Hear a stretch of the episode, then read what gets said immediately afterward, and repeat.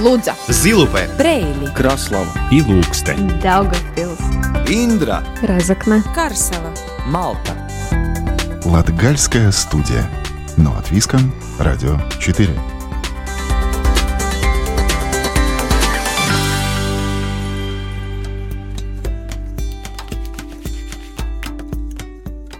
Приветствую вас, дорогие радиослушатели. В эфире Латвийского радио 4 Латгальская студия. И ближайшие полчаса проведу с вами я, Сергей Кузнецов. В августе мы продолжаем рассказывать о сельском хозяйстве в Латгалии. В предыдущих выпусках поделились тем, как выращивают чеснок, гречку, яблоки и добывают мед. А сегодня пришла очередь животноводства. Это небольшое мясное хозяйство в Зилупском крае и молочная ферма в Красловском крае. История и музыка также неотъемлемая часть Латгальской студии. Латгальская студия. Но от Виска, Радио 4.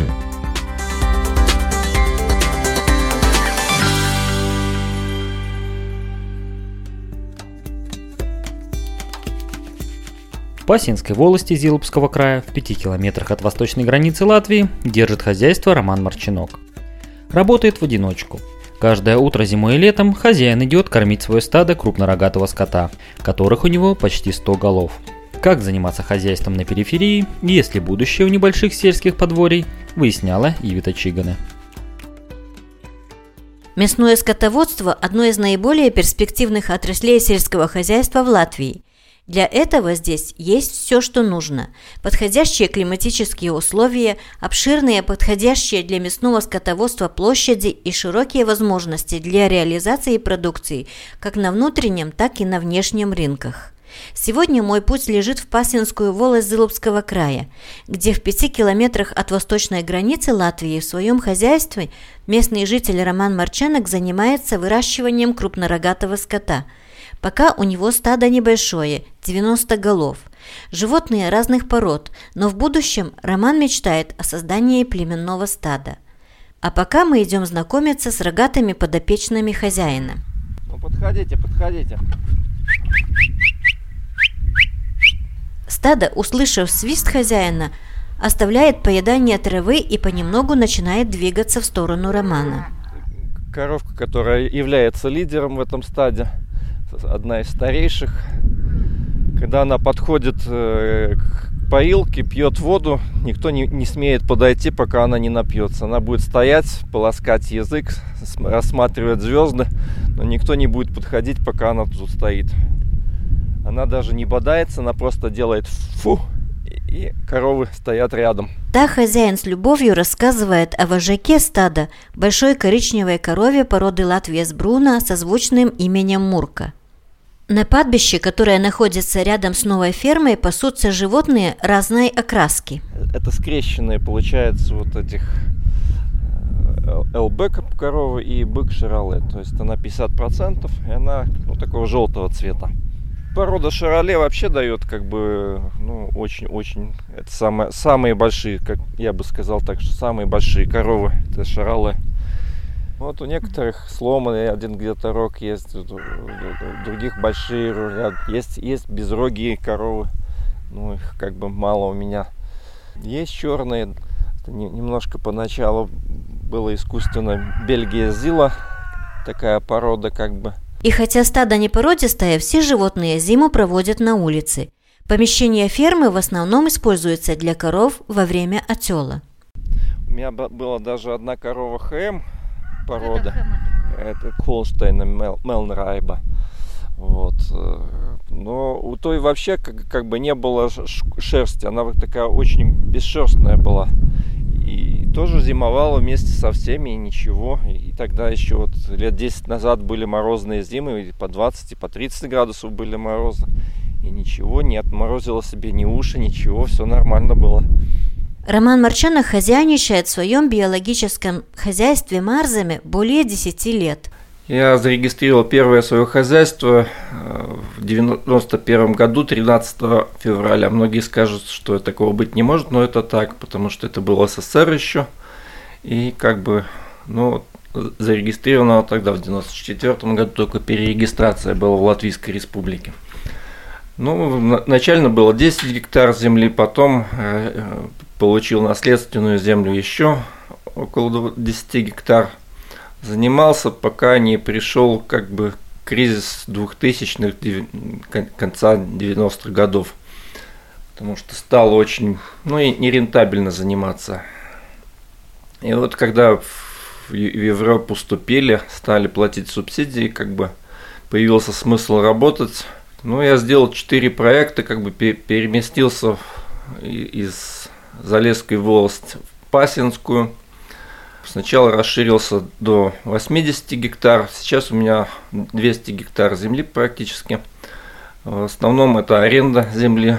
Земля в основном арендуется у нас у шведских компаний. Большинство земли выкуплено у них. Вот. Ну, занимаюсь разведением крупнорогатого скота и пчеловодством для, чисто так, для души.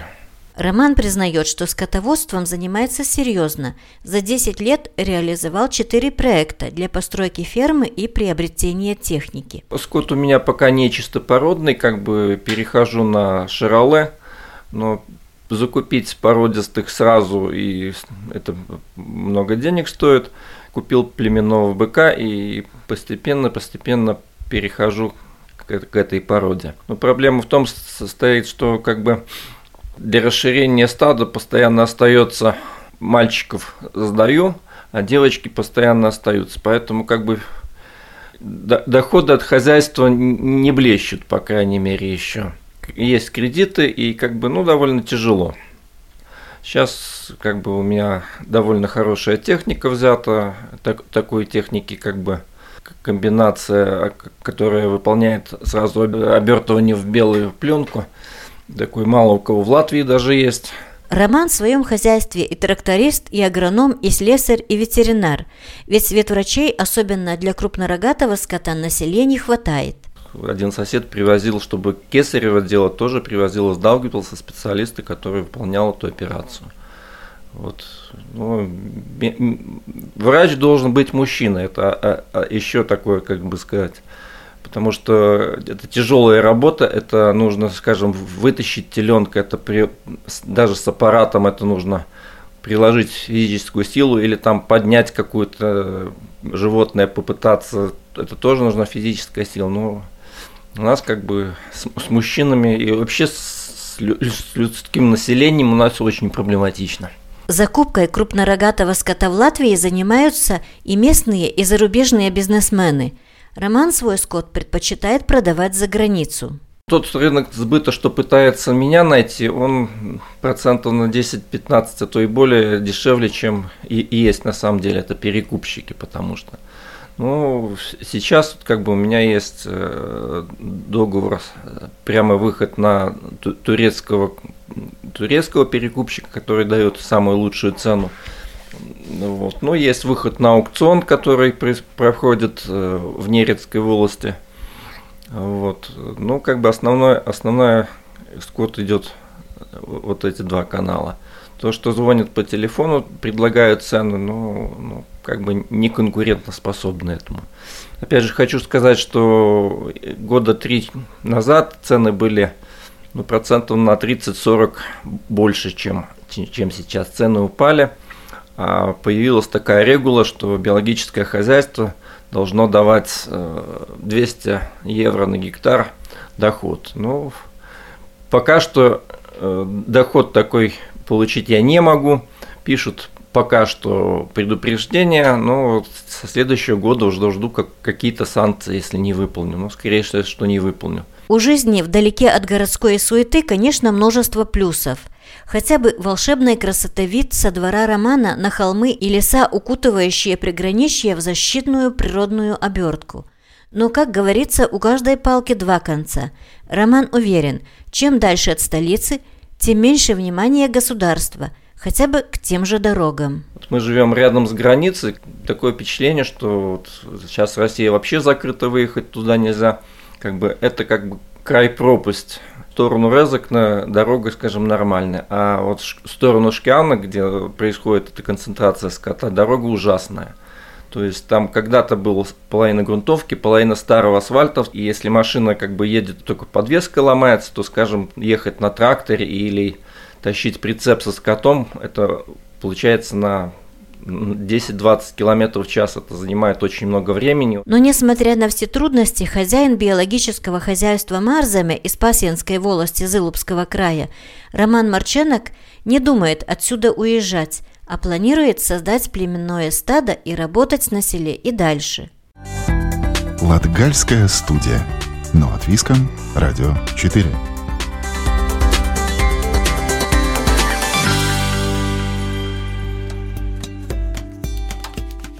История молочного хозяйства Друвини в Красловском крае началась в 1994 году с 12 дойных коров. Сегодня это ферма, где содержится почти 400 коров, за которыми следит 20 сотрудников.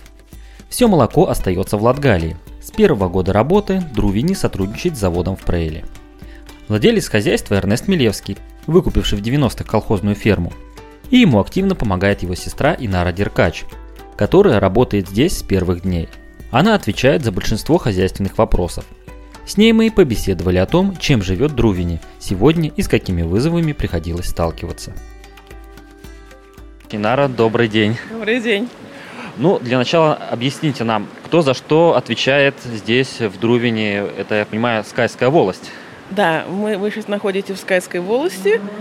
И наше хозяйство Друвини основалось в 90 1994 году мы зарегистрировали свое христианское хозяйство, и вот с той поры мы начали хозяйничать.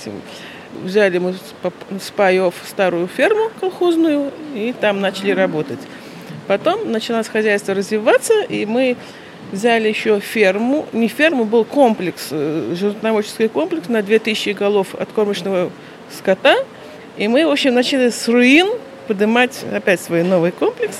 Строили поэтапно, первый корпус, второй, потом через несколько лет третий. Ну, вроде строительство уже закончилось. На, на данный момент у нас 396 э, дойных коров, ну и молодняк, где-то около 400 голов. Вы вместе с братом да, управляете, а, руководите? Э, в общем, это хозяйство основал мой брат, и, ну, а я просто помощник, типа как помощник. А вот что входит именно в ваши обязанности? Мои обязанности, в общем, я отвечаю за именно за сам за скот, за э, плен дела, за анализы, все это, вот это, все это, семенение, все это на, на моем. Техника и посевы и земля, это уже отвечает он. То есть у вас тоже э, не в чистом виде это молочное хозяйство, это то есть что-то тоже выращиваете на земле? Ну, мы... Или это все взаимосвязано? Нет, у нас все взаимосвязано. Мы на продажу ничего, мы э, зерно выращиваем только для корма, сено, силос, что все сами заготавливаем. Хозяйство формировалось как молочное или были какие-то изменения, мысли, что-то вы разные варианты пробовали? Нет, но мы сначала, мы как взяли э, молочную ферму, купили, там же был скот. На нас было 12 дойных коров. Ну и потом э, со временем начало больше, больше, больше развиваться, а потом поняли, что надо брать людей, чтобы помогали по этой работе, сами не усправить. Ну и, а чтобы людей, значит, значит больше надо количество скота, чтобы был бы объем молока, и, значит, э, пошло бы и материальное, было финансово, чтобы это самое все. Ну вот так и вот доросли до сегодняшнего дня, до да такое стадо. Ну, сейчас мы вот находимся в таком комплексе, вот в ряд стоят коровы, у них, как сейчас, я так понимаю, время Об... завтрака, обеда. Да, завтрака, обеда сейчас у них, да. Вот проехал э, миксер, который раз...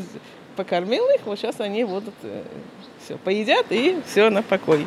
А это какой-то специальный корм, то есть, ну, с виду это, ну, просто сено. Э, нет, это не сено. Это мы закладываем силосные ямы, зеленую массу, трамбуем, она стоит, и получается силос. Миксуется все, да, чтобы получилась бы однородная масса. Ну вот и все тогда разделяем, и вот так у нас. Почти 400 голов. Да. Как удается справляться с таким хозяйством? Это больше автоматика или людей? То есть... у, на, у нас э, доильный зал.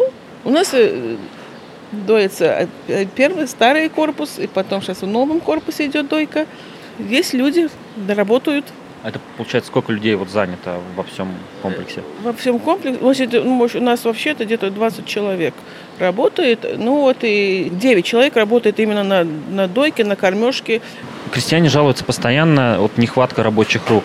Человек, который готов бы был, как говорится, уйти на землю, работать с котом, а, это ну, обычно не всегда не самая легкая работа. Как у вас удается находить работников? Ну, у нас пока еще есть кто работает. Ну, у нас довольно молодой коллектив. Я сама пожелаю, можно сказать, и всех.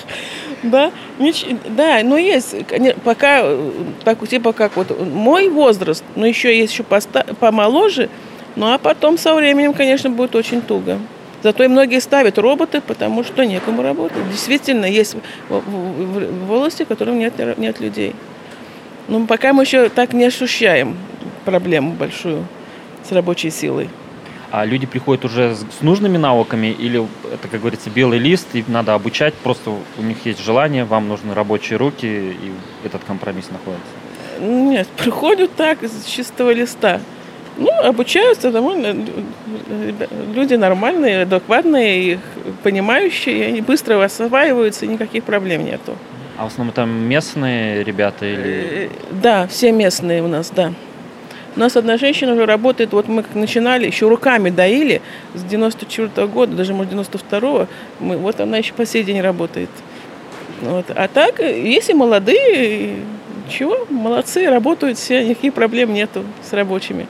Если говорить о результате, о молоке, может быть, какие-то цифры, статистика, сколько выдает хозяйство тонн, литров? В декаду мы где-то сдаем ну, где-то 110 тонн. Это считается много или мало? Ну, это нормально. У нас средний надой 7 тонн 700 где-то, да. Мы не гонимся за большим, там, как другие дают по 11 тонн, по 10 тонн. Нет, у нас такого нет. Это сам. Нам главное, чтобы здоровые коровы, скот здоровый. Потому что когда можно от нее там все высосать, но она 3 года живет, не больше. 3 лактации и все. У нас живут и по 5, и по 6 лактаций. Мы так не гонимся за большим, там, там, там рекордный, чтобы был надой. А молоко куда вы мы, сдаете? А, мы сдаем в Прелю Серс. Мы вот как начали с ними, вот э, с первого дня, ну и вот по сей день мы с ними сотрудничаем. То есть латгальское молоко остается мы в Латгалии? в Латгалии, мы никуда, да. Мы, мы все, все, вот все время мы с Прелю Серс сотрудничаем, да. А так сложилось или тоже думали, ну, многие говорят, что в Литву отправляют, э, кто говорят, что и о молоке, и о зерне, и о других продуктах. У вас такие мысли были экспортировать? Ну, у нас пока все устраивает, я не знаю. Да, многие там ушли у нас в Литву, вот то самое сдают, ну, не знаю. Там кто-то плакал, что задержки какие-то есть. Ну, я не знаю, мы, мы как начали, мы не, мы не прыгаем никуда, мы стоим на месте но несколько лет назад молочники активно говорили о низких ценах э, закупочных именно на молоко. Вот как они скачут, как удается выживать в таких условиях, когда иногда говорят, что прямо вот закупочная цена, они ниже себестоимости производства молока? Ну, да, но были периоды, когда вот был большой кризис, да, ну, конечно, люди там вообще паниковали, многие позакрывались. Было так, что да, тяжело, но как-то выкручивались. Были старые запасы, платили людям э, зарплаты. Люди-то ни при чем, что это самое. То есть сейчас э, цены, в принципе, удовлетворяют? Нет, ну, ну пока, пока нормально. Сейчас вот в данный момент очень нормально, ничего. Каждый хотит побольше, повы... чтобы цена была получше, повыше. Ну уж как есть, так есть. Ничего не поделать. Было вообще плохо, что вообще сдавали чуть не бесплатно. Ну и тогда жили. Вопрос, который сейчас сложно обойти, это вот этот период пандемии. Насколько он отразился на производстве, ну, на, на, непосредственно на вашем хозяйстве? Нет, ну, единственное, что вот, может, когда у нас было такое время, что когда начали падать цены, что была цена, потом начала падать. Именно вот говорили, что вот именно из-за того, что э, там это, это все позакрывали все эти вот самые, у нас как прежде больше идет на производство сыра, ну, что вот закрывали всякие там эти кафе и рестораны, и что, мол, э, нет сбыта продукции, и вот такое вот. вот ну, цепочка, вы как э, ну, а мы почувствовали? именно почувствовали, что цена пала в молоко. Ну, ничего, сейчас как-то стабилизировалось, уже больше не падает, так чисто все нормально. Ну, вы продолжали в том же объеме давать молоко, как бы да, не, да. Не, вас не вынуждало это сокращать? Нет, нет, нет, ну мы как стоим, как идет, так идет, ни, ни влево, ни вправо. Никуда. А еще неотъемлемый такой знак равенства между крестьянством э, ну, в Латвии и еврофондами.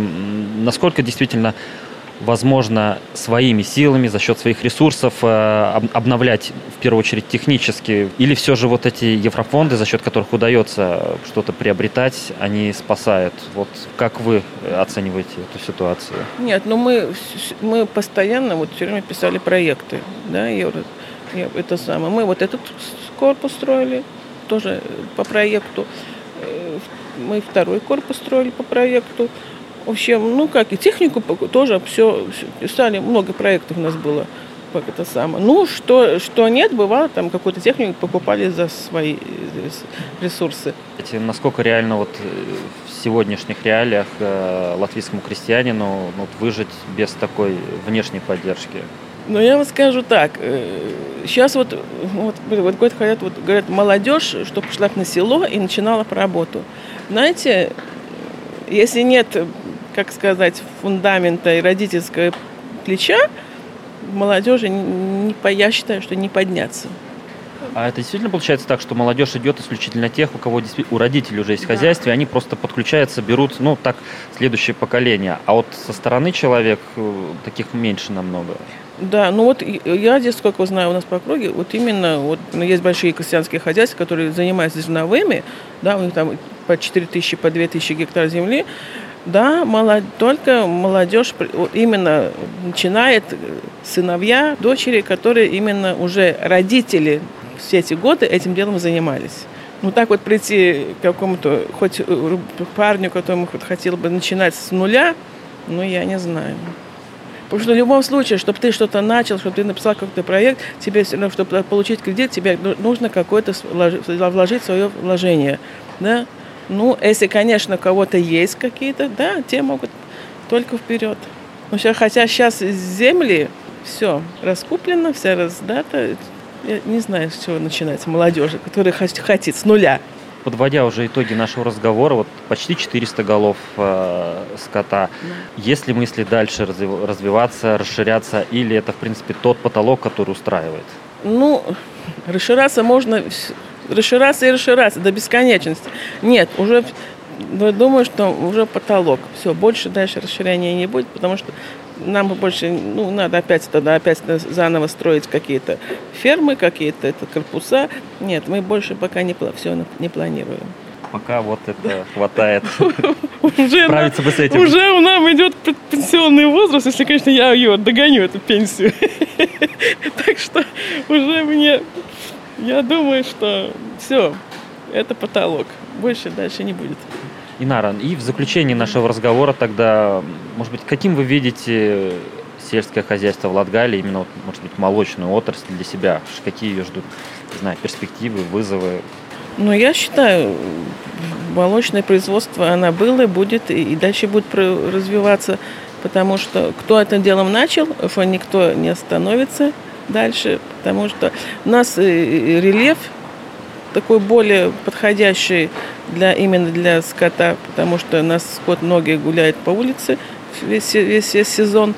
Так что я думаю, что если цены будут нормальные, то все жить будут хорошо. Спасибо за беседу, Инара. И еще раз напомню, сегодня у нас в гостях была Инара Деркач, представитель молочного хозяйства Друвини угу, да. Э, в Скайской волости Красловского края. Латгальская студия. Но от Виском. Радио 4.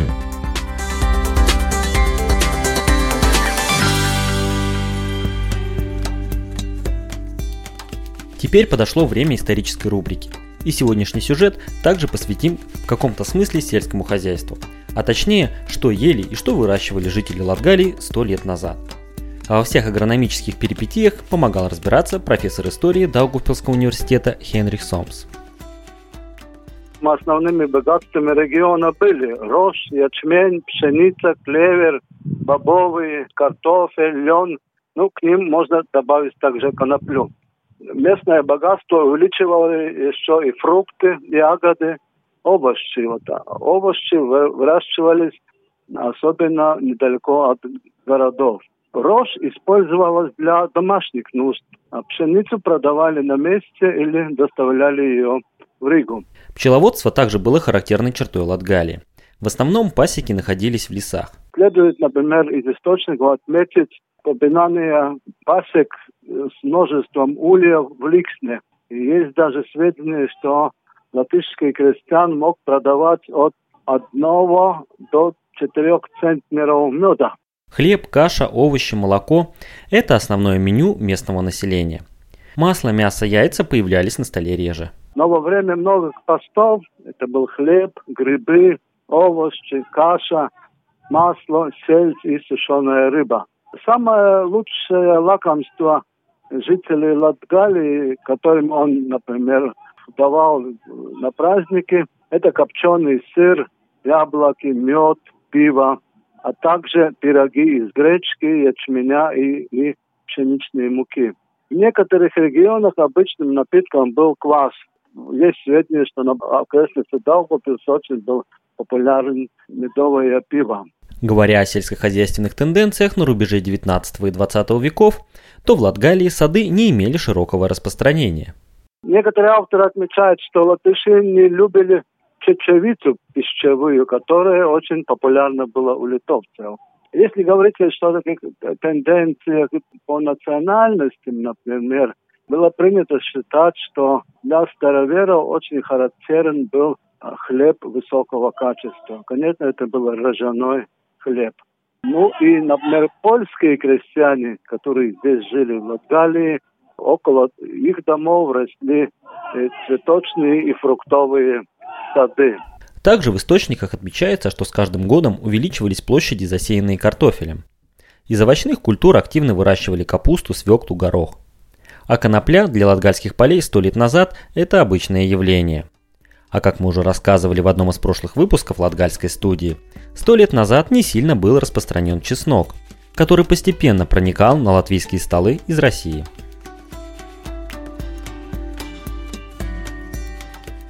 На этом Латгальская студия прощается с вами до следующей субботы. Сегодня для вас работали журналисты Вита Чиганы, продюсер Карина Важная. У микрофона был Сергей Кузнецов. Слушайте нас каждую субботу после 11 часовых новостей. В четверг 20.10 можно услышать повтор, а в любое для вас удобное время на сайте Латвийского радио 4 доступен архив всех выпусков Латгальской студии. До новых встреч!